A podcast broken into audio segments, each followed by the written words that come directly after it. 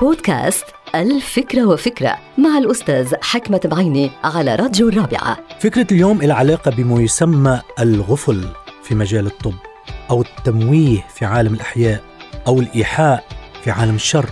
الغفل هو تعبير يطلق على دواء لا يحتوي على أي عناصر فعالة. هو بالحقيقة منه دواء هو مادة توحي بأنها دواء. يستخدم الأطباء الغفل أحيانا لمعرفة المستوى الحقيقي للألم والقلق لدى المرضى. وفي شركات أدوية تستخدمه كمان للتمويه عن حقيقة ما تقوم به من أبحاث تجريبية.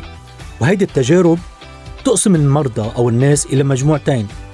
الأولى تتناول الدواء الحقيقي والثانية تتناول الغفل الحقيقي.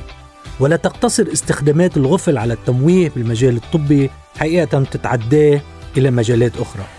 من المعروف أنه مخلوقات الأرض تستخدم كل يوم عمليات تمويه ذاتي تشبه الغفل.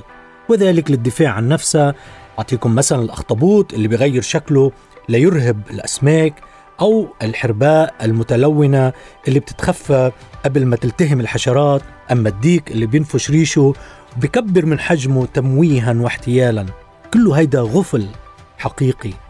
هيدا كله تمويه في عالم الأحياء. وهذا يستخدم ويستخدم التمويه والإيحاء الذاتي عند البشر أيضا.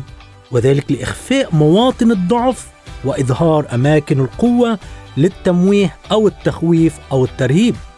الأخطر من كل هالشيء أنه معظم المخلوقات بما فيها الإنسان تستخدم الغفل للإيحاء بأنها تملك ما لا تملكه من قوة أو للإيحاء بأنها لا تملك ما تملكه من ضعف. احذروا أصحاب الغفل وخبراء التمويه وشياطين الإيحاء. هذه الحلقة مقتبسة من كتاب الفكرة وفكرة.